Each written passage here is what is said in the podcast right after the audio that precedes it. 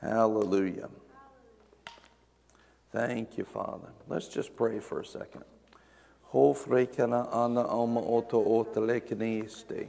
Thank you, Father, for your goodness. Thank you for your mercy. Thank you, Lord. Hallelujah. Thank you, Lord. Lord, thank you for this day. Thank you for bringing your will into this place this day. Thank you, Father. Hallelujah.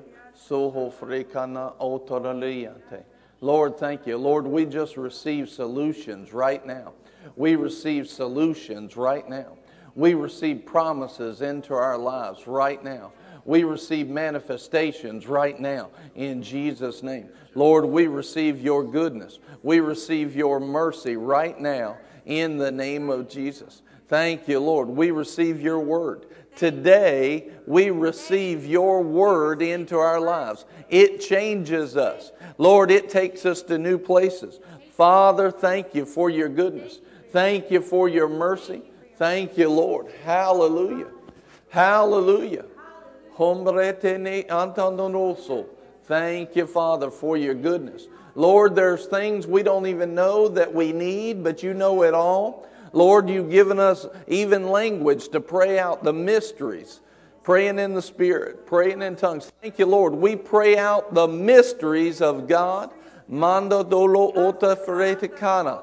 Thank you, Father, for your goodness. Thank you for your mercy. Thank you, Lord, for overflowing us today. Thank you for life change. Thank you, Father, for all of your goodness. Thank you, Lord. You're raising us up. You're changing our lives. And the devil had it planned to be a mess, to be a tragedy. But Lord, you're turning it around. You're turning it around in us. The devil had tragedy planned, but you're turning it around in us. In Jesus' name. Right now, you're turning it around. Glory to God. You're turning it around. Hallelujah. Hallelujah. Thank you, Father. What the devil meant for bad, you're going to turn it and you're going to turn it for great good in Jesus' name. Hallelujah. Glory to God. Anybody receive that turnaround, that leveling up? If you receive it, shout amen. Amen. amen. Hallelujah. Well, I want to give you a couple of things uh, that were, are going to happen. And uh, one of the things is that uh, this afternoon, as soon as we're done with the service, I'm going to meet with whoever would like to. Uh, you're welcome to hang around for just a few minutes. We're going to talk about a couple of things uh, because I've had a lot of questions along these lines. Number one is mask and mask wearing because um, uh, we're like, I've had multiple people say, Pastor, what should we be thinking about this? And uh, number two uh, is school uh, because school obviously uh, right now at the present looks different going back into school, and people have wanted to know. Not to mention, uh, the world just looks like it's gone slap crazy, and uh, that's that's Southern for crazy and really crazy. And um, I mean, the world looks like it's just really gone nuts, and so people don't know what to think about what. And I know we're we're asking the same questions about certain things.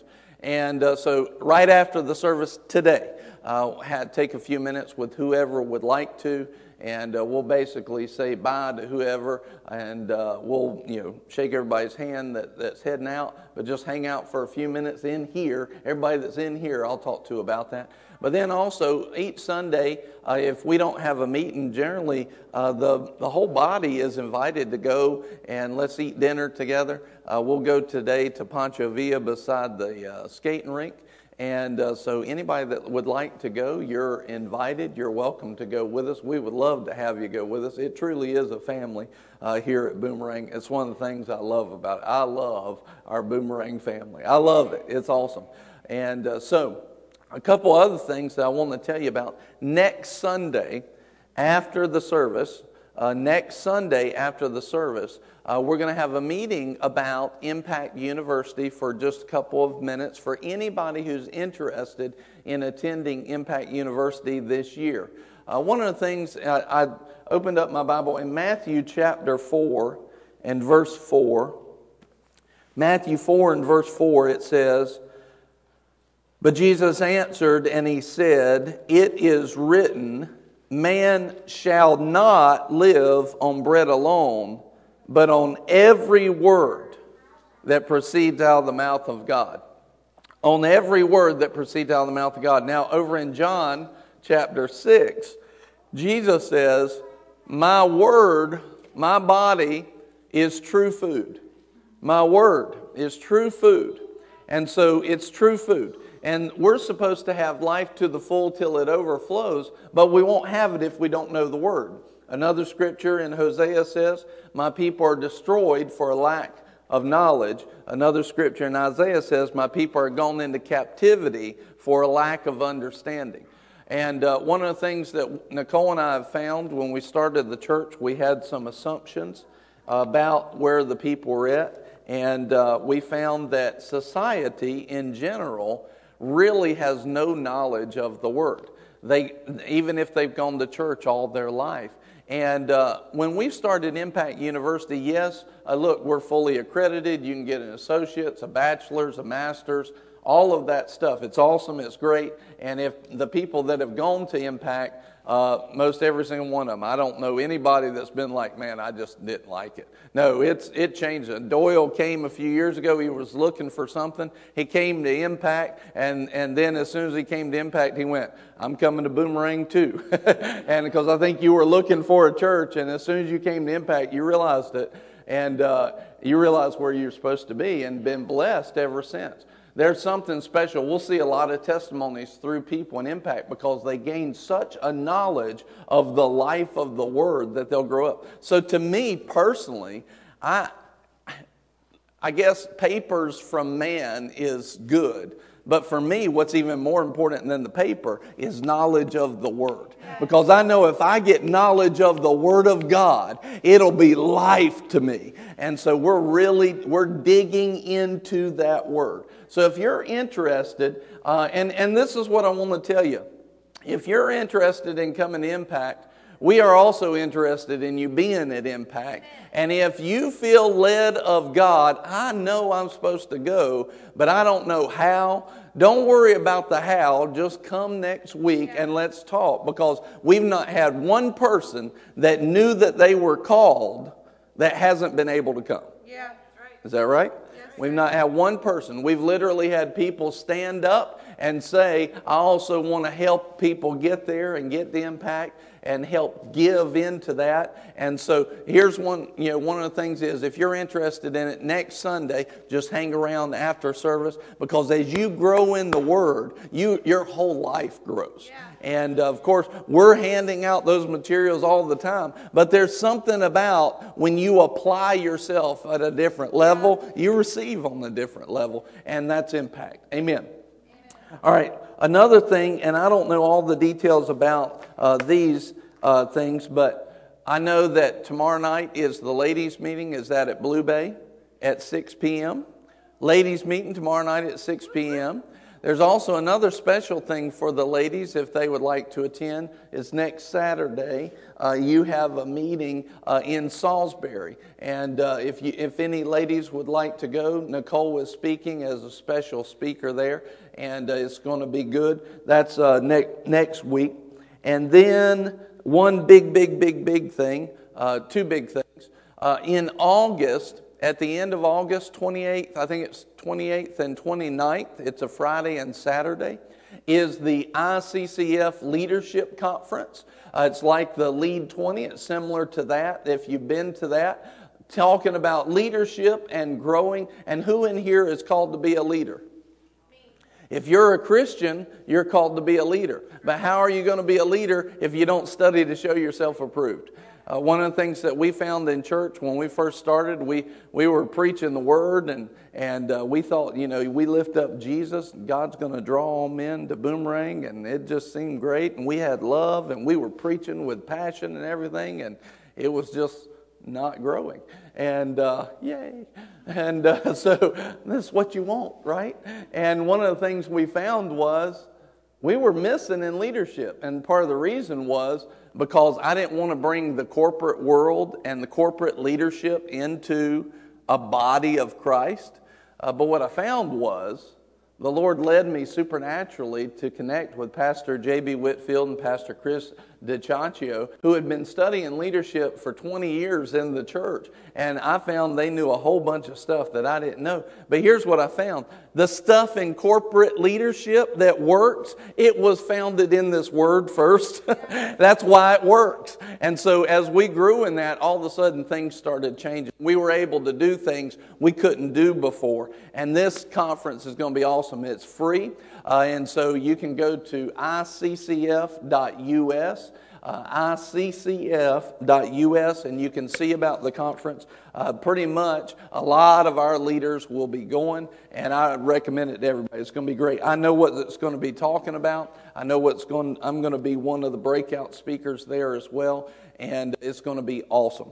So. One, the next big thing, getting these announcements out of the way, Barrett will have some more for you at the end, but, uh, and go over some of the big things. But one of the things is this next Sunday. Anybody know what next Sunday is? August 2nd. August 2nd. That's very good. it's very good. Very good. Our we started our service today at 10:30. As of next Sunday, it'll never be at 10:30 until the Lord changes it back. If He changes it back, it's going to be at 10 a.m. Amen. So we'll start at 10 a.m. starting next next Sunday.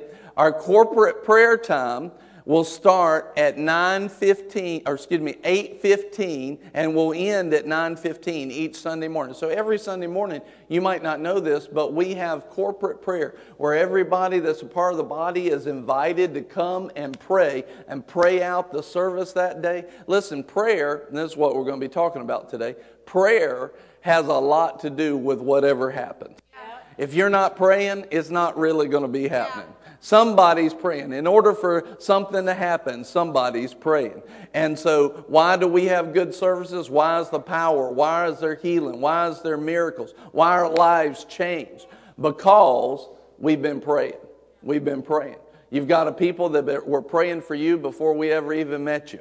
We're praying for you. We're lifting you up in that way. We need to pray. So that'll be at 8:15 to 9:15 next Sunday. From 9:15 to 9:30, we'll have the Bible Academy, kind of like a Sunday school, and uh, the heart of that is to start and take somebody, no matter where they're at, and let's start leveling them up. So that'll be just a few minutes each Sunday morning in the Bible Academy. That'll start next Sunday, and uh, then we'll have our service starting at 10. Amen. Hallelujah. I love announcements.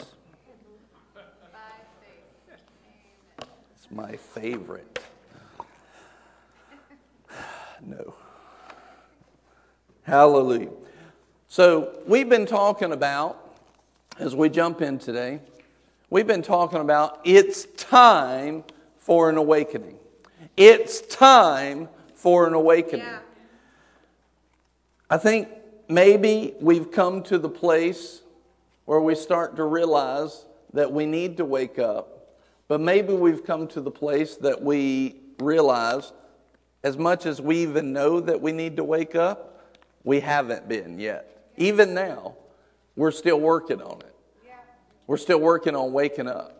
Now, a decision to wake up will start the process. It's kind of like when you make a decision to wake up out of the slumber. All of a sudden, you'll start to hear more noises and you'll, you'll, you'll start to come to yourself in the morning, like when you wake up. But the first thing that has to happen is you have to recognize that you've been asleep. And then once you realize that you've been asleep, you'll start to see and hear. Here's the thing about an awakening an awakening says, says this it says you have to recognize you've been asleep and then you start to awake. And just like you start to hear more noises and motion and things in the house, and you finally pay attention to that alarm clock, you know, all of a sudden you start to realize, well, it's just like this in a spiritual awakening. You'll start to realize, you'll start to recognize the symptoms of people being asleep, of the church being asleep, of ourselves being asleep in that.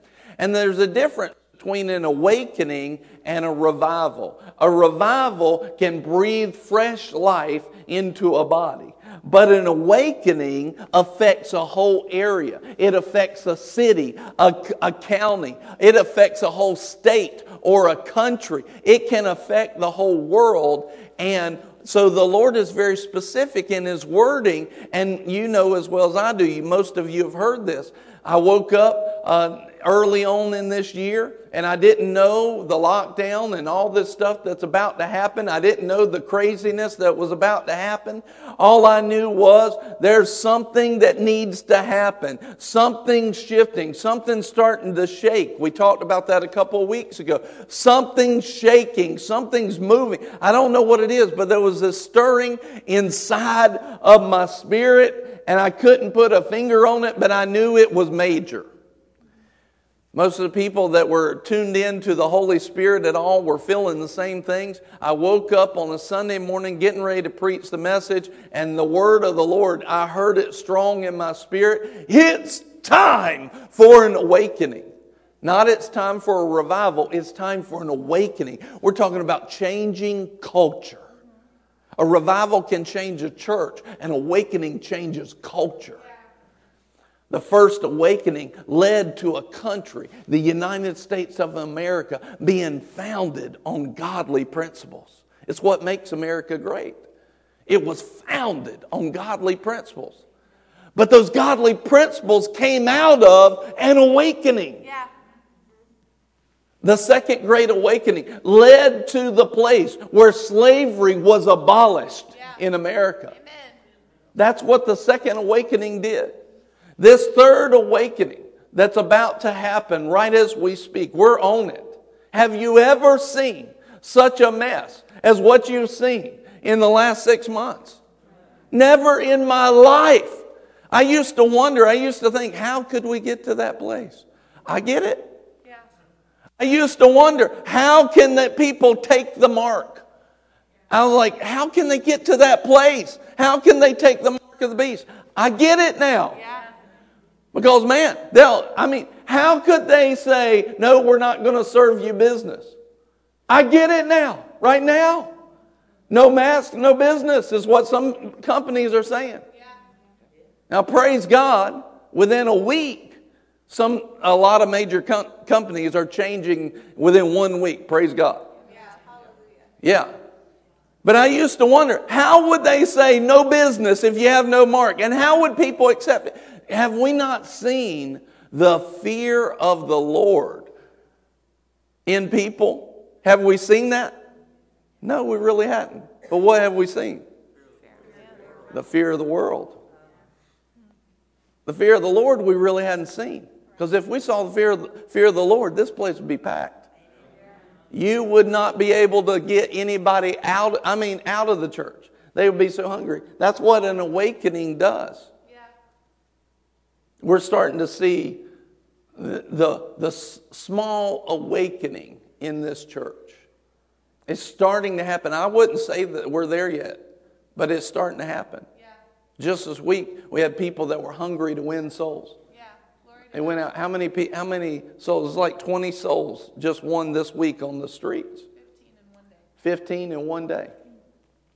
Just because people said, you know what, I got to be a soul winner. That, that's starting to get a heart for God. And we are a house of love and prayer, living in abundance, winning souls, and making disciples for Jesus. We're starting to see an awakening in this church, but we need an awakening in this whole world. I started to wonder, you know, how will people get to the place where they will take the mark? People were so afraid of a virus that now we're finding out. See, it pays you not to live by fear. Right. Fear, fear is something that will cause you to be deceived constantly. And it says in the last times, the Bible teaches us that in the last days, pre- peace and safety will be preached. Well, if you've ever seen it, you've watched it these last six months. Safety, safety, safety. I was reading the company statement the other day. We just want our customers to be safe. And I was thinking, if that was actually the case, then you wouldn't be doing what you're doing. But then they'll say, well, you need to do this just to keep the peace.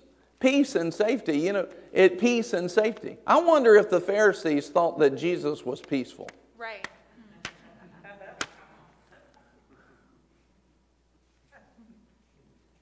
You whitewashed tombs full of dead men's bones. Yeah. The blind leading the blind, and both of you fall into the pit. Yeah, he was real peaceful. I wonder if those money changers thought he was peaceful. But I can tell you this he never sinned, he never sinned, and he was always humble.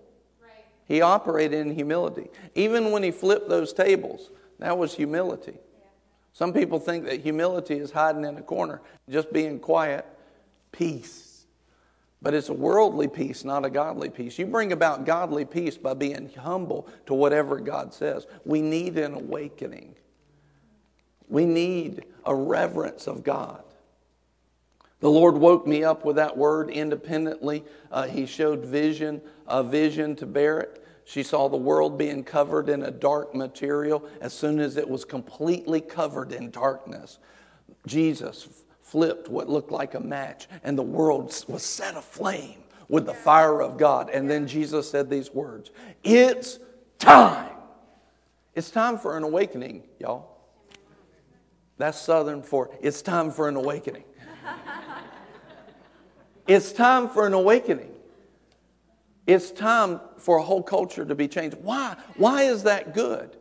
Here's the reason why. Because we truly, uh, contrary to what the media and so many organizations and groups out there say, God actually is a loving Father.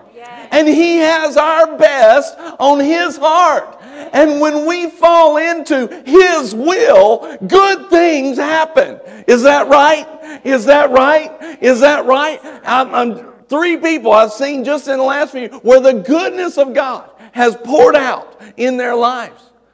When we start walking with God, good stuff happens. All of a sudden, I've found when I go after God and my heart is awakened towards Him and I'm obedient to Him, it's like the blessings don't come every now and then. They start to pile up. They start to pile up. That's the way God is. He's a good God. And when we have an awakening, when we have an awakening, the people will be blessed. Everybody. It'll rain on the just and the unjust. See, if we start moving, just this church, in an awakening, you'll be so blessed, and the people around you will be blessed. Think about Joseph. He was in slavery and then in the prison in Egypt, and yet that place was blessed because Yeah. Joseph was there Yeah. Because something, there was an awakening to a good father in his heart. And he was carrying a blessing on him. He was carrying an anointing, the goodness of God, the favor of God. And even while they were treating him wrong, they were blessed. What could happen in your job? Amen. Are you believing for it? Lord, let me walk. Let this company be blessed just because I come in. We used to do this all the time. We, we'd pray, I, we would literally believe, and we still do to this day, that when we walk into a restaurant, it gets blessed. We can walk in in the middle of the afternoon, like 2.30. It's not lunchtime, it's not dinner time, and believe God that it would fill up. I remember one, this happened so many times. We've watched it time and time. Like there was two people in here when we got here, and now there's like 30 and there's people waiting in line. Why? Because you're there. Yeah. You're there. You're carrying the goodness of God. Yeah. You start to realize people want you there. Why? Because you're carrying an awakened uh, reality of God's blessing and goodness in your life. Amen. That's what you're called to do. Isaiah 60, as darkness and gross darkness covers the earth, arise, shine, for the glory of God has come on you. This is a promise for every person. God's such a good God. He wants to heal you, He wants to deliver you, He wants to take you up places that are that people will sit there and say, even unbelievers will say, Look how blessed God has blessed them. Look at how blessed they are. Look at the great things God has done for his people. Why? Why does God have this plan? Because it makes people that don't know God think Well, I want to be one of his peoples. His peoples is good. Can I be one of his peoples? Yeah. Come on. Be one of his peoples. Well, how do I do it? Just receive him. Confess him as Savior and Lord and believe in your heart that God raised him from the dead. Make a choice to let him be the Lord of your life. I'll promise you this he'll never tell you anything that'll lead you to a lesser spot. If he, if he asks something from you, it's always opportunity for increase. It might not look, look like it in the flesh, but you just wait and watch. It's like the, it's like the uh, meme that's going around, and there's the little girl, and she has her favorite uh, stuffed teddy bear, and, and, she's holding on to it, and, and, and all of a sudden, and that teddy bear is like this, and Jesus sitting there saying, Yeah. Can I have that? And the little girl's thinking, This is my favorite. But what you see is, as soon as she sows that into Jesus, he's already got one this big, and, he, and he's about to pour it out. Anything Jesus asks you for, because of his great love towards you, it's always opportunity for increase. So it's time for an awakening, but how do we get into that awakening? See, we can sit there and listen. Don't, don't fall into the rut that just because you've heard me preach for this is the ninth, uh, ninth message in this series, just because you've heard me preach on it, that you're now awake. No, an awakening means you'd be so full of fruit, uh, we'd have to be talking about you. Right. So full of fruit, we'd have to be, and the, and the city'd be talking about you. An awakening all of a sudden it's different. You, you can't not recognize it. See, right now they could say, well, I don't, I don't know. But here, why, why are we preaching this? Because faith comes by hearing and hearing by the word. And you've now heard me preaching about an awakening, an awakening, an awakening. All of a sudden, something's, something's coming alive in your spirit. It's starting to bring faith for an awakening. But you're going to see something. In order to have an awakening, we got to do something about it. Yeah. There's got to be prayers. Yes. In James chapter 5, it says, if there's any sick, then he must pray. James chapter 5. He must pray. And then he says, the prayer of a righteous man avails much. In the Amplified, it says this it says, the earnest, heartfelt, continued prayer of a righteous man makes tremendous power available, dynamic in its working. It makes tremendous power Yes. available, dynamic in its working. Then it goes on to say Elijah was a man like us, and it says he had like passions. In other words, he was a man. He had a flesh.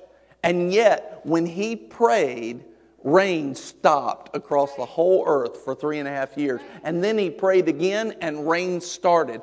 One man without Jesus, still under the curse, prayed from his righteousness a heartfelt prayer, and rain over the earth stopped. Right. You have Jesus. We have Jesus. We have a good loving. We're not under the curse anymore. What do we have available? And I got more than one righteous person in here. When you're born again, when you know Jesus as your Lord and Savior, He says, I give you my righteousness. All of a sudden, what happens when we pray? See, the devil, the devil has deceived us into thinking that we're not powerful. Yeah. He's got us to focus on everything but what God has really given us in our true identity Yeah. a child of God, an heir to the kingdom. Powerful. Powerful. Yes. Every single one of you sitting here Amen. that's a believer. Everyone. Powerful. Second Chronicles 7:14. And my people who are called by my name humble themselves and pray. And what? And and pray. And pray. And pray. Humble themselves and what is humility? Praying. Praying. That's why we meet. It's why we meet before church every Sunday morning. It's why we have a corporate prayer every weekday at 6 a.m. It's why we had a Friday night prayer the other night for six hours. Did it seem like six hours? It didn't. It went fast. It really went fast. Yeah. Even at the end of a long week and the end of a long day, it went fast. It was precious, powerful. And my people who are called by my name when they humble themselves and pray. He said, and turn from their wicked ways. You notice that he's still talking about his people. His people have every now and then they got some wicked ways mixed up in there. If they want to see the land, he says, then I will hear from heaven, will forgive their sin, and heal their land. So we've got to turn from the things that are holding us back. But one of the things we've got to do is we've got to pray. It's time for an awakening. Today we're talking about the prayers. I want to read you some excerpts of a book that was written called Prayer Storm by James Goll. I just want to read this to you. Just, just hear this, just listen to it. Dr. A.T. Pierson once said, There has never been a spiritual awakening in any country or locality that did not begin in united prayer. There's never been an awakening that didn't begin, not just with prayer, but united prayer. That's why we are praying. Let me recount what God has done through concerted, united, sustained prayer. Concerted prayer, united prayer, sustained prayer. Can we just meet one time and pray and expect an awakening? No, we need to be praying all the time. He says, pray without ceasing. But we, not only do we need to pray in our individual lives, but we need to be praying corporately in our corporate lives. It needs to be a regular thing. We need to be praying together. Yeah. Not many people realize that in the wake of the American Revolution, there was a moral slump. Crime, drunkenness, profanity rose to alarming levels. Churches stopped growing and began to shrink. That sounds familiar. Have you ever seen so many F bombs and GDs and all this? I mean, it's everywhere on media. You can't even you can't even turn on something anymore and not and protect your kids. Can't even turn on anything. Can't even turn it on anymore. There's so much garbage. Church has been shrinking for years, but not anymore. This one's growing. Yeah. Amen. Christians were so few on the campuses of Ivy League colleges in the 1790s that they met in secret. Think about that. They were so few of them, they met in secret. We kind of think that they've always been like really strong. But see, there's a moment where we have to recognize where we're at and realize we need an awakening. They met in secret like a communist cell, and they kept minutes in code so that no one would know. The Chief Justice of the United States, John Marshall, wrote to the Bishop of Virginia, James Madison, that the church, hear this, was too far gone ever to be redeemed. The Chief Justice wrote to the bishop, Church is too far gone to be redeemed. That's sad times. I can tell you as a pastor, about a year ago, I really started meditating on, Lord, I have no idea how to fix this. I'm seeing you've enlightened me to the problems that are in the American church. And y'all have heard me preaching about. We've been these things we've been preaching about for years now. Which is why we were ready when a crisis came. You were ready because you've heard proper biblical teaching on faith, what the church is. All of a sudden, you know, you were ready. I mean, I, when, when the lockdown came, I looked in your eyes and I saw faith. Uh, Pastor, we're ready to have church. Glory to God, because church is an assembly. Man, one of the best moments of a pastor that I've ever had is when everybody else was fleeing for peace and safety's sake, I saw faith in the people of Boomerang. Oh, oh man, you talk about a good moment for a pastor. Oh, I was praising God. I was crying. It really blessed me. But that's not what's been normal. There's many churches, even in this area, they're still closed. Still closed. He said the church is too far gone to ever be redeemed. Voltaire averred, and Tom Paine echoed Christianity will be forgotten in 30 years. That's what they said in 1790. Christianity will be forgotten in 30 years. Let me tell you, there's always a remnant. There's always a remnant. Elijah was sitting on a bank after he had just had the biggest victory, thinking he was all alone. I'm it. I'm the only one left. But there's always a remnant in God. There's a, there's a fire that's still burning, a coal that's hidden in people. There's a, there's a stump that looks like it's dead, but out of it will shoot a spring. Life. I'm looking at some life this morning. Oh, glory to God. How did the situation change? It came through a concert. You want to guess? Of prayer. In New England, there was a man of prayer named Isaac Backus, a Baptist pastor who, in 1794, when conditions were at their worst, addressed an urgent plea for prayer for revival to pastors of every Christian denomination in the United States. Churches knew that their backs were to the wall. So the Presbyterians of New York, and I want you to understand, our denominations today don't look like the denominations then. You know, I may say Presbyterian, and you may have different thoughts today than what they were then. We're talking about before some of these denominations got watered down. There was, I mean, they were not, maybe not where they needed to be, but they weren't as watered down as some of what we've seen today, okay? He says, he, he put out, so the Presbyterians of New York, New Jersey, and Pennsylvania adopted it for all their churches.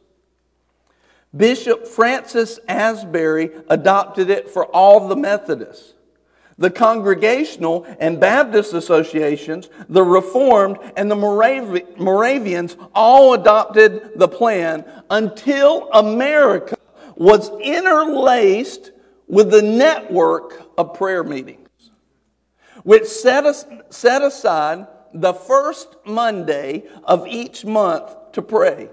It was not long before the revival came. It broke out, first of all, in Connecticut, and then it spread to Massachusetts and all the seaboard states. In every case, entirely without extravagance or outcry. In the summer of 1800, when it reached Kentucky, which was a lawless territory at the time, revival burst into wildfire. Great camp meetings were held, and pastors of every denomination, denominational affiliation assisted when as many as 11,000 people came to one communion service. That would mean us saying, hey, we're going to have a communion service, and all of a sudden we look out and there, this field is full. 11,000 to one service. What happened? They started praying. They took up their responsibility. They humbled themselves to God. They got, they got rid of any wickedness and they started to pray. They said, Lord, you're worth more yeah. than what I've been given. Yes. Now it's my responsibility as an ambassador of heaven yeah. to pray. And yeah. I'm going to pray. The second great awakening in New York. They knew they were in trouble. They needed something. Somebody called a prayer meeting. All of a sudden, the very first week, I think they flyered all over New York and they had their first prayer meeting that week. Guess how many people came? Six. Woo, we're rocking now. Praying. The next week, they had not a thousand, not a hundred, 14. The next week, they had 23. See, it didn't just blast off. See, we not only need to pray, but we need some diligence. Yeah. Amen. But look where it went from there. Till in a few weeks, there was one rider who was able to visit 12 meetings in one hour. So a one rider, there were so many prayer meetings happening. One rider, he rode to each one as fast as he could within an hour. He got to 12 different locations. They had a count. And in those 12 locations, they had over 6,100 people praying at the same time. United, concerted prayer. Then a landslide of prayer began, which overflowed to the churches in the evenings. People began to be converted. 10,000 a week in New York City alone. The movement spread throughout New England. The church bells bringing people to prayer at 8 in the morning, 12 noon, 6 in the evening. More than a million people were converted to God in one year out of a population of 30 million. More than a million. Then that same revival jumped the Atlantic and appeared in Scotland, in Wales, and then on to England and parts of Europe, South Africa, South India. Anywhere that there was an evangelical cause, it sent mission pioneers to many countries. Effects were felt for 40 years because of the beginning of six people praying. Six people said, Lord, we'll pray.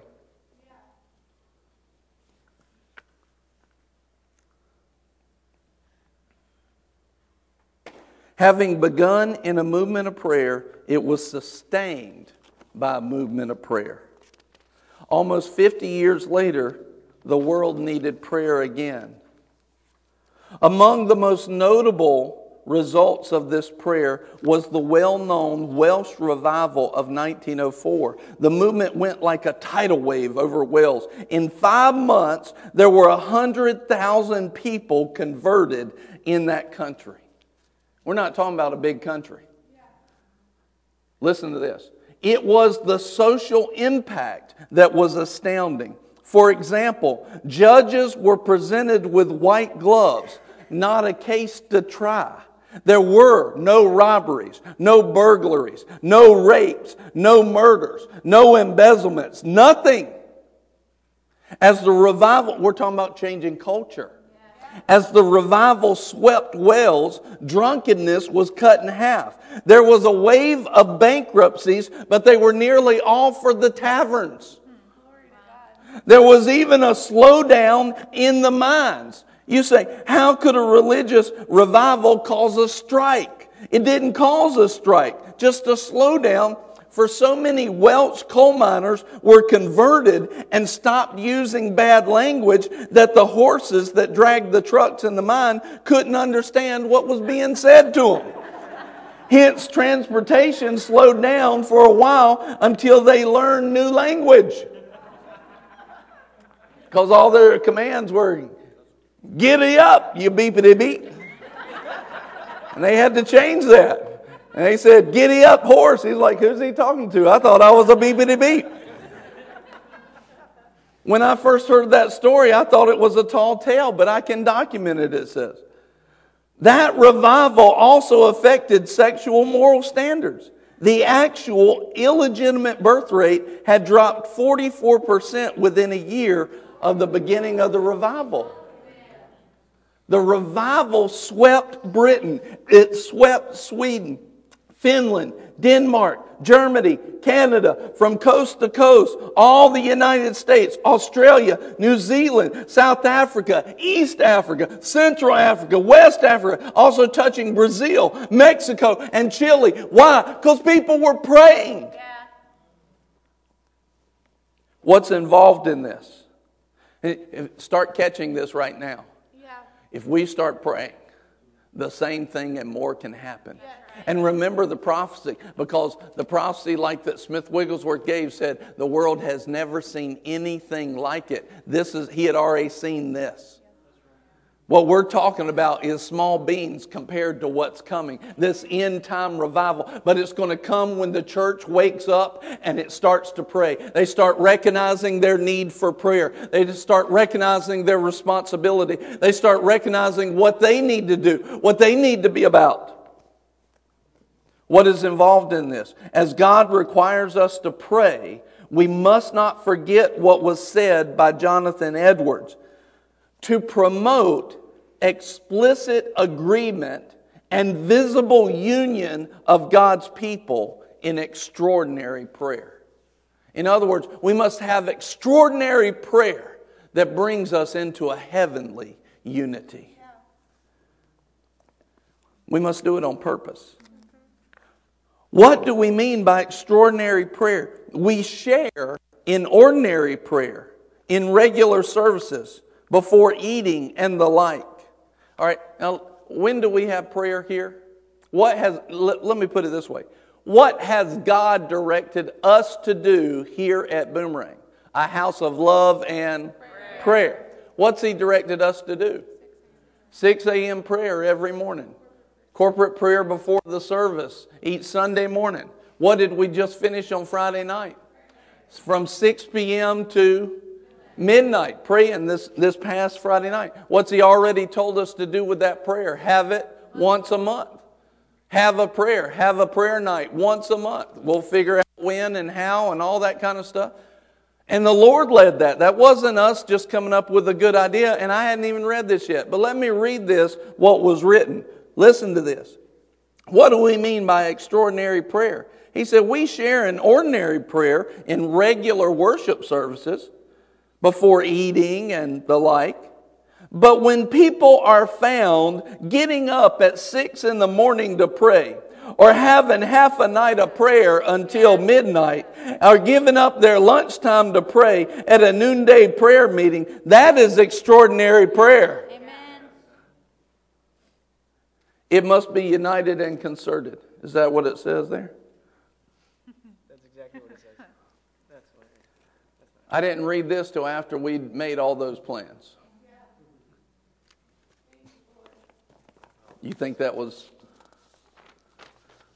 just happened? Charles Finney.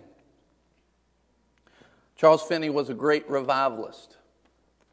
He said, here it is. I once knew a minister who had a revival 14 winters in succession.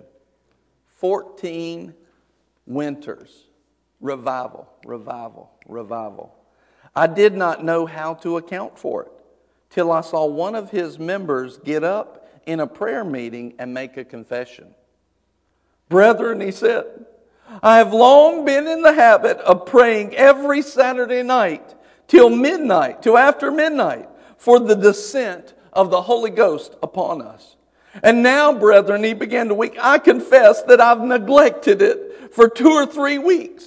The secret was out. That minister had a praying church. See, it wasn't just the minister, the people had awoken to their responsibility of prayer. At 6 a.m. in the morning, at half a night of prayer till midnight. People saying, I got to pray for the service tomorrow without pastor calling them and saying, hey, will you please pray? I got to take up my responsibility as an ambassador of the. I am a child of the King. I'm here for a purpose to draw heaven down on earth, and I'm going to play my part where I'm planted. And on Saturday nights, they're praying, they're lifting up, Lord, Holy Spirit, fall in this place tomorrow morning. The Hebrides Revival, 1949. One night, God gave one of the sisters a vision in which she saw the churches crowded with young people, and she told her sister, I believe revival is coming to the parish. At that time, there was not a single young person attending public worship, a fact which cannot be disputed. In other words, she's sitting there, she says, I think there's going to be a revival in the youth. And anybody sitting next to her could have said, What, what youth? There ain't none. Sending for the minister, she told him her story, and he took her message as a word from God to his heart. Turning to her, he said, What do you think we should do? What, she said, give yourself to prayer. Give yourself to waiting upon God. Get your elders and your deacons together and spend at least two nights a week waiting upon God in prayer. If you will do that at the end, at your end of the parish, my sister and I will do it at our end of the parish from 10 o'clock at night until 2 or 3 o'clock in the morning. So the minister called his leaders together, and for several months they waited upon God in a barn among the straw. During this time, they pled one promise For I will pour water upon him that is thirsty, and floods upon the dry ground. I will pour out my spirit upon thy seed, and my blessing upon thy offspring. Isaiah 44 3. This went on for at least three months. Nothing happened.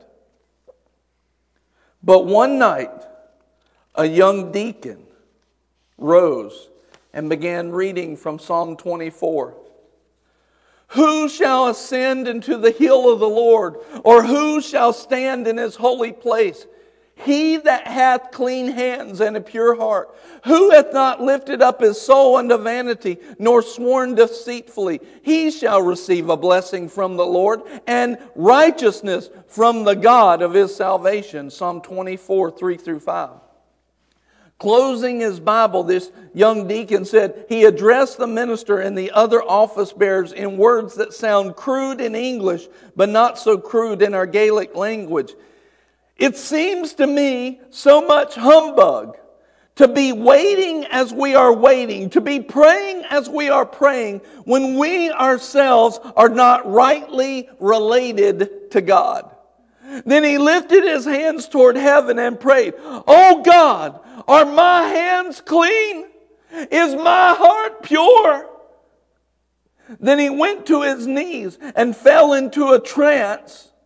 Now, don't ask me to explain the physical manifestations of this movement because I can't. But this I do know that something happened in that barn at that moment in that young deacon. There was a power loosed that shook the heavens, and an awareness of God gripped those that gathered together. Duncan Campbell. Prayers and a righteous life is not just for the preacher, it's for all of God's children. And if it's time for an awakening, then there's an awakening of prayer that's going to be in each one of our spirits. There's an awakening of righteousness and holy living that's going to awaken in each one of us. You've been primed, you've been prepped to receive the charge from heaven to step into the role of being the ambassador of Christ that each of us is called to be. You've been primed and you've been prepped for the Holy Spirit to speak to us this morning and say, it's time to take up prayer. It's time to take up God's righteousness and walk in it. It's time to take up His responsibility and stop being held back by the limitations of the flesh, but go forward in the holy anointing of God Almighty, letting His fire burn and purify our hearts and get to the place where the Holy Spirit can flow through a, through a whole town because of the heart change in a people.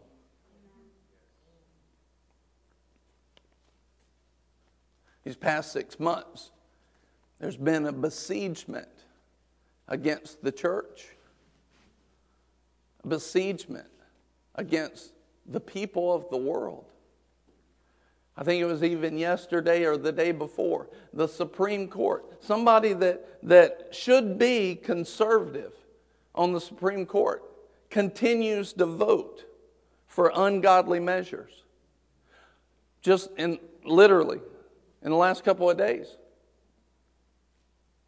While the casinos are allowed to carry on business, they voted in the Supreme Court that the church in Nevada can't. It's a besiegement of the church. Some people have been saying it, some people have been denying it. It's a besiegement. Why? Because the devil knows that the church is the linchpin. And if you take the power out of the assembled church, which is why he tried to get it not to assemble, this assembled church is what the gates of hell will not prevail against. As you can see, the gates of hell were loosed as the church stopped its assembly. But not here, in Jesus' name. We didn't stop. And truly, we have seen no back down. We've seen only going forward. Multiplication, increased power of God in the lives of the people who are partners and members and attenders of Boomerang. Why? Because we have continued to do what God told us to do and we haven't forsaken the assembly. It's a besiegement. And not only that, just a few weeks ago, you've heard me say it, a major broadcaster on a major network comes out and says in front of the whole world, We don't need help from above. An arrogant cry of an ungodly heart, thinking that he was speaking for America. I'll tell you, he's not speaking for me, and he's not speaking for you. I need help from above. Lord, I need you. Father, I want you. And we have you. And we thank you in Jesus' name. He's not speaking for me. But the arrogance, we don't need help from above. In 2 Kings chapter 19, there was a story about a besiegement against the people of God. And the messengers came and arrogantly threw their words at the people. And he didn't just speak to the leaders, he didn't just speak to the king, he spoke to all the people. And he started to try and get fear into the people. Do you think your king's going to protect you with his God? Look at all the other gods we have laid out, all the other cities we have crushed this king, this evil king, Sennacherib, comes up. He starts hurling uh, this besieging words of fear, not just to the leaders, but to all the people. And he brought his ambushments and literally all of his war equipment and besieged the city. But that king was a man of God. King Hezekiah, the king of Judah. And he went and he sought out the man of God, Isaiah. He went and he said, What's going to happen? And Isaiah sought the Lord, and the Lord said, Don't worry. And then eventually he goes back. He gets a letter from that evil king again. And the evil king uh, sends him a letter. And he gets this letter that's, that's bringing all of this, this uh, fear. And it's bringing all of these accusations. And it's telling him what I'm going to do to you and how it's going to end and how little you're God is and everything. And King Hezekiah walks into the temple with his letter in his hand. He comes up to the altar and he lays it on the altar and he hits his knees and basically says, God, you got mail. Here's what this king has said. And he started praying. And the word of the Lord came to him. He said, Not one arrow will cross these walls. Not one arrow will cross these walls. Not one arrow. Matter of fact, they will go back the way that they came. And that king, in all his arrogance, he will die in his own country. And sure enough, that night, from prayer. Hear this from the prayer yeah. of a godly man. Yes. A godly man yes. hit his knees and said, Lord, I can't do this without you. Lord, we can't do this without you. A godly man started praying. He gave honor to God. You're my source. You're my life. You're the fullness of all of your people. Lord, we need you. We want you. He starts praying that night. One angel sent from heaven the army was 185,000 men. Wiped out. One angel. All dead. The enemies of God. and the enemies of his people. Because a king prayed. A godly king. One angel. I said it on prayer the other night. I know that God's got at least 12 legions of angels. Because Jesus said I could call for them at any moment. Don't you know? At any time, I could call for 12 legions of angels. A legion is 6,000 men. That tells me there's at least 12 times 6,000 angels. And if they all can wipe out 185,000 men in one night, what can happen if we pray? I'm not talking about wiping out the whole world.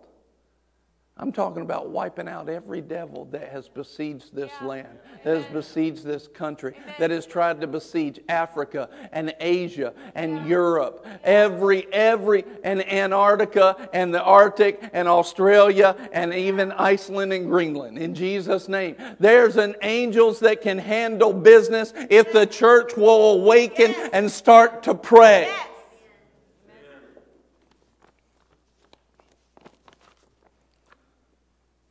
One hundred and eighty-five thousand. Last passage today, Ezekiel 37, verse 1. Then the hand of the Lord was upon me. Ezekiel the prophet says. Now, if you remember one of the prophecies that I read, was a prophecy by Tommy Hicks that spoke of a sleeping giant. And the sleeping giant was the church. And it was held down on the ground. And what was holding it down were all of these devils and demons, and it was holding it down. But when the church awoke, all of a sudden, this sleeping giant realized how powerful it was. And it also, the devils, not only did they realize it, but they saw it. The devils had nothing on the church. Yeah. They could do nothing if the church just decided to get up. Yes. There was nothing they could do. The church, there's no power. They don't have any power. The sleeping giant of the church, and it brought in an awakening and a harvest. Ezekiel 37. The prophet says this The hand of the Lord was upon me, and he brought me out by the Spirit of the Lord, and he set me down in the middle of a valley. And it was full of bones.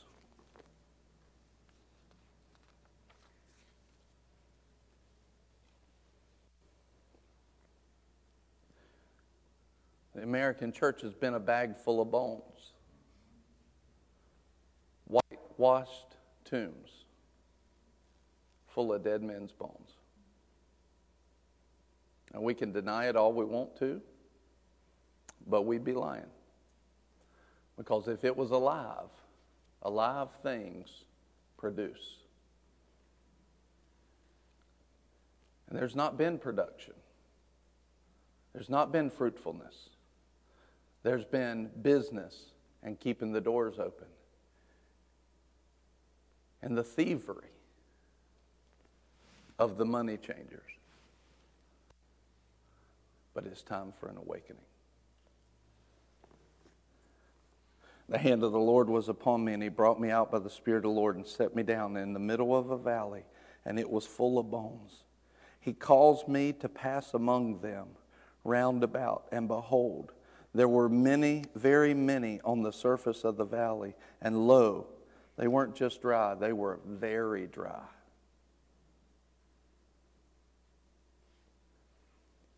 I can tell you as a pastor, several years ago, the Lord got a hold of me and He woke me up to some things.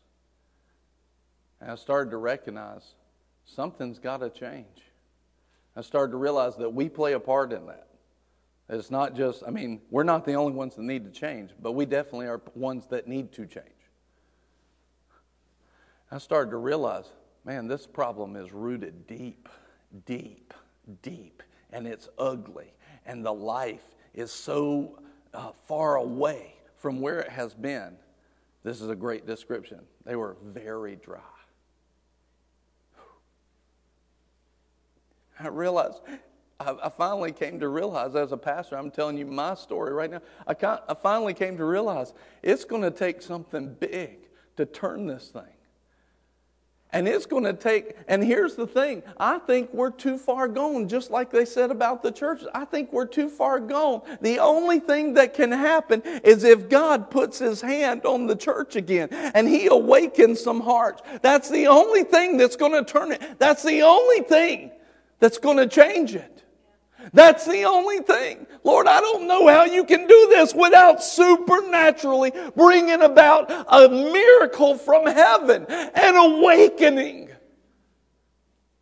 where I can't stop you from winning souls. I can't stop you from giving. I can't stop you. I mean, there's such an awakening for the things of God. I, I can't even stop you from doing it. You're so hungry. I can't stop you from praying. I can't stop you from reading the Bible and worshiping. Such a move of God that a heart changes. It's time for an awakening. The bones have been very dry, and we need something supernatural. Verse 3 God said to me, Son of man, can these bones live?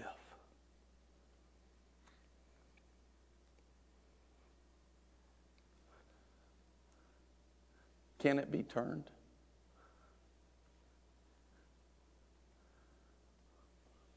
What's within your heart. You realize that the beginning of the turn happens in your own heart. Can these bones live? I love his answer. Oh Lord God, you know. Sometimes God will ask you stuff and you just don't need to answer. But all the time, I'll tell you this we just need his answer. Yeah. Verse 4 Again he said to me, Prophesy over these bones and say to them, O dry bones, hear the word of the Lord.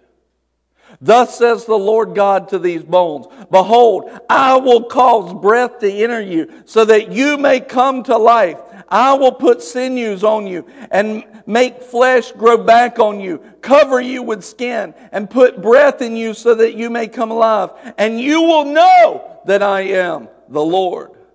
So I prophesied as I was commanded. Couldn't God have spoken that on his own?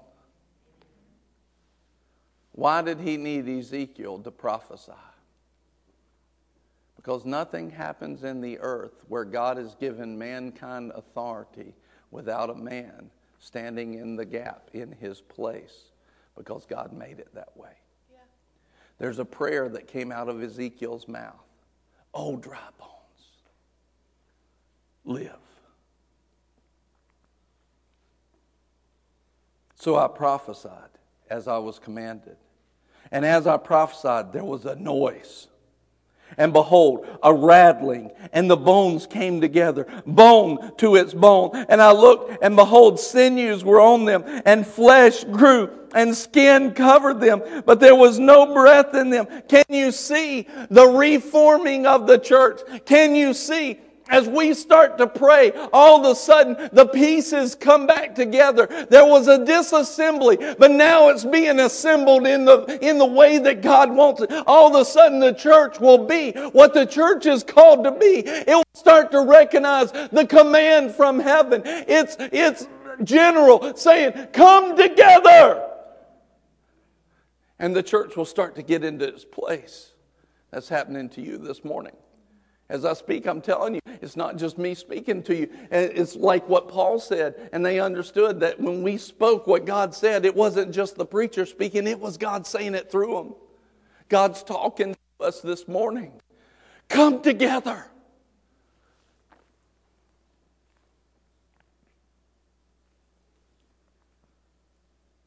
But there was no breath in them.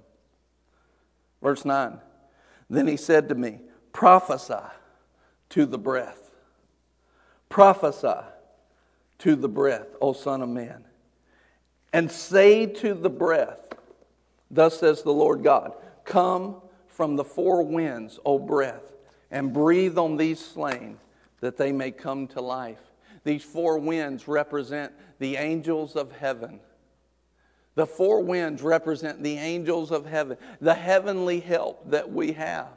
In other words, he says, prophesy prophesy to these four winds, prophesy that the breath may come. And the angels of God, they come from heaven and they bring about the commands of God and bring His power and bring that life. And they bring these things into being. And they move when we speak what God says. When we start praying what God wants us to pray, all of a sudden angels move on. And just like King Hezekiah, where the Lord said, No, you won't have trouble with this King Sennacherib. No. And in one night, one angel wipes them all out. We need help from God. But in order to have help, we must pray what God wants us to pray. So I prophesied as he commanded me, and the breath came.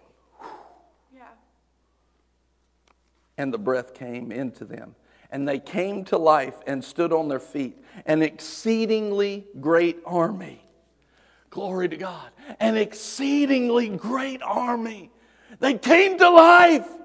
There's a life that's coming in the church even now as we speak, an awakening that's happening.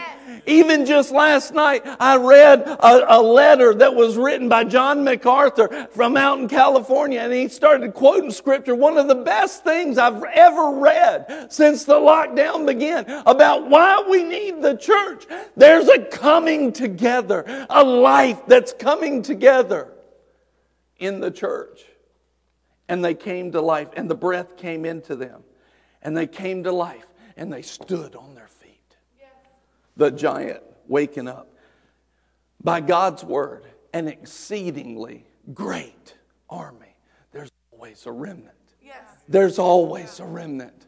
There's always a remnant, no matter how you feel or what you see. There's always a remnant of God's goodness. There's a remnant of His life. There's a shoot of life in that stump, yeah. no matter what it looks like. There's always a remnant. And I'm telling you right now, inside of you today, there's a remnant inside your heart that's awakening to life of the things of God. Oh, Father, bring your breath. Breathe life into this church. Breathe life into this area. Breathe life into the county. Yes. Breathe life into its business. Breathe life into the government, Lord. Breathe life and the breath comes. Then he said to me, Son of man, these bones are the whole house of Israel or of God's people. Behold, they say, Our bones are dried up and our hope has perished. We are completely cut off. Therefore prophesy, pray and say, pray and say. Say it with me. Pray, and say. Thus says the Lord God, Behold, church, hear this. Behold, I will open your graves and cause you to come up out of your graves, my people, and I will bring you into the land of Israel. I'll bring you into the promise, into your solution, into your salvation, is what he's saying. Then you will know that I'm the Lord when I have opened your graves and caused you to come up out of your graves, my people. I will put my spirit yes. within you, and you will come to life. And I will place you on your own land. Then you will know that I, the Lord, have spoken and done it, declares the Lord. It's time for an awakening. It's time. But just like every other awakening, we must have the prayer. We must have the awakening in our heart. We must have the things of God moving in us and allow the things of God to move us to the places that we need. Not just to sit there and say, oh, that's a good message and I, I feel you, Pastor Brian. No.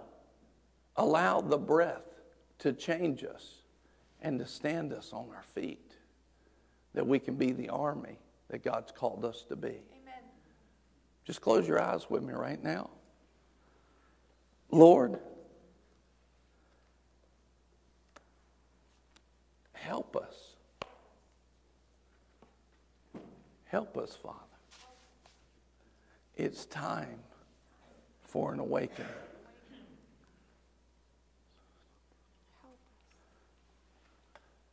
Father, we need your help to awaken us. Thank you, Father. Holy Spirit, I just ask right now that you'll draw on hearts. Draw us to the awakening and our responsibility to pray and to walk in holiness. Thank you, Lord. Just right now, just as we're sitting here, just let the Lord start to deal with your heart. Just say this say, Jesus, Jesus, I know you love me. I know you love me. And I ask you, And I ask you, show me what I need to be shown. show me what I need to be shown. Help awaken my heart and mind.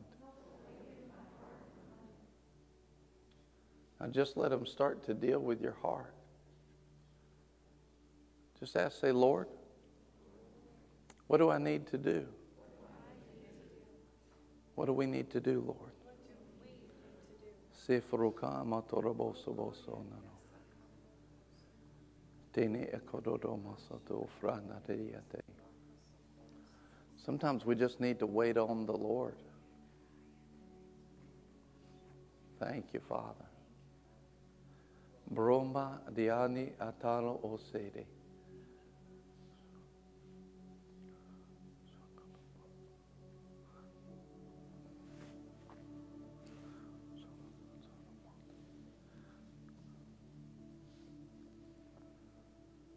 Kofrete namosobo. Blandoro kofiatani. Thank you, Father. This altar is open this morning. If you need to hit it, hit it. Don't wait on me and don't wait on your neighbor. Lord, we need you. And it's time to wake up. Lord, we need your awakening.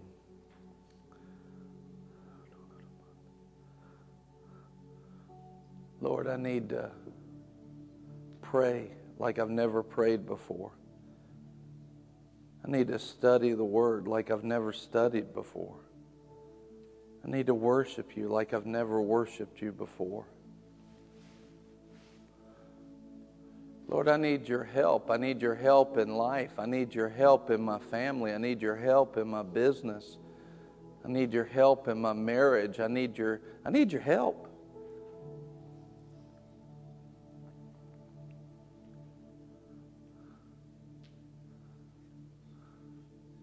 Today, as I come to the altar, as we come to the altar, Lord, we find help in time of need, just like your promise. Jesus, today I make a commitment to you. Today, we make a commitment to you, Lord. Today, things change. It'll never be the same. Let the Lord work in your heart. If you know right now, with every head bowed, and you know right now, I need a refreshing with my relationship with God. I need it today. Just raise your hand right now. Keep it up for a second so I can see it. I need a refreshing with God right now. Just keep holding them up for just a second. Amen. You can put them down. I just invite you, and, and people, not just those people uh, that raised their hand, but everybody, there's people that are still coming.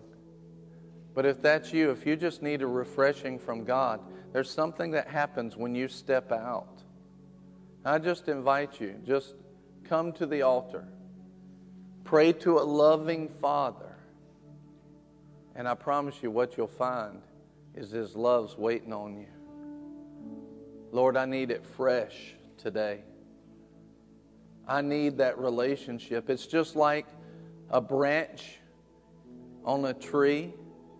If it's been cut off, very quickly the leaves on that cut off branch start to dry and life fades.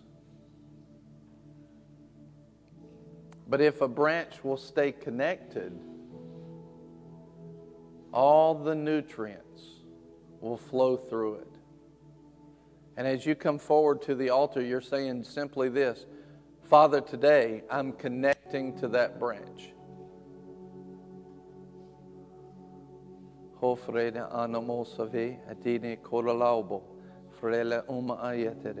Holy Spirit, thank you for your help.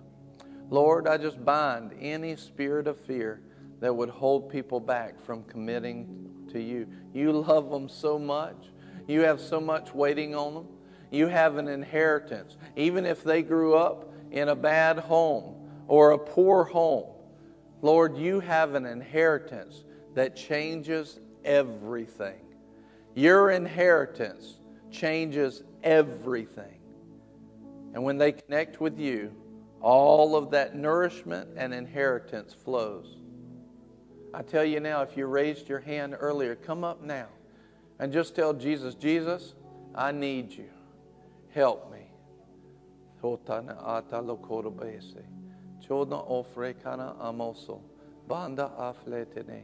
Thank you, Holy Ghost, for your help. Lord, awaken us. Thank you, Lord. Father, strengthen your people today. Strengthen them. Strengthen them. Give them strength to make the choices. Father, right now I just ask, like your word says, I pray the eyes of understanding are enlightened, that they'll see so clearly, we will see so clearly what is your will and what isn't your will. And Lord, let us be strengthened with all your might to make those choices and step out and do what we need to do. Thank you, Father. Thank you, Lord. Dilelo onyante amoso. Frana akarabosave. Thank you, Father, for your goodness.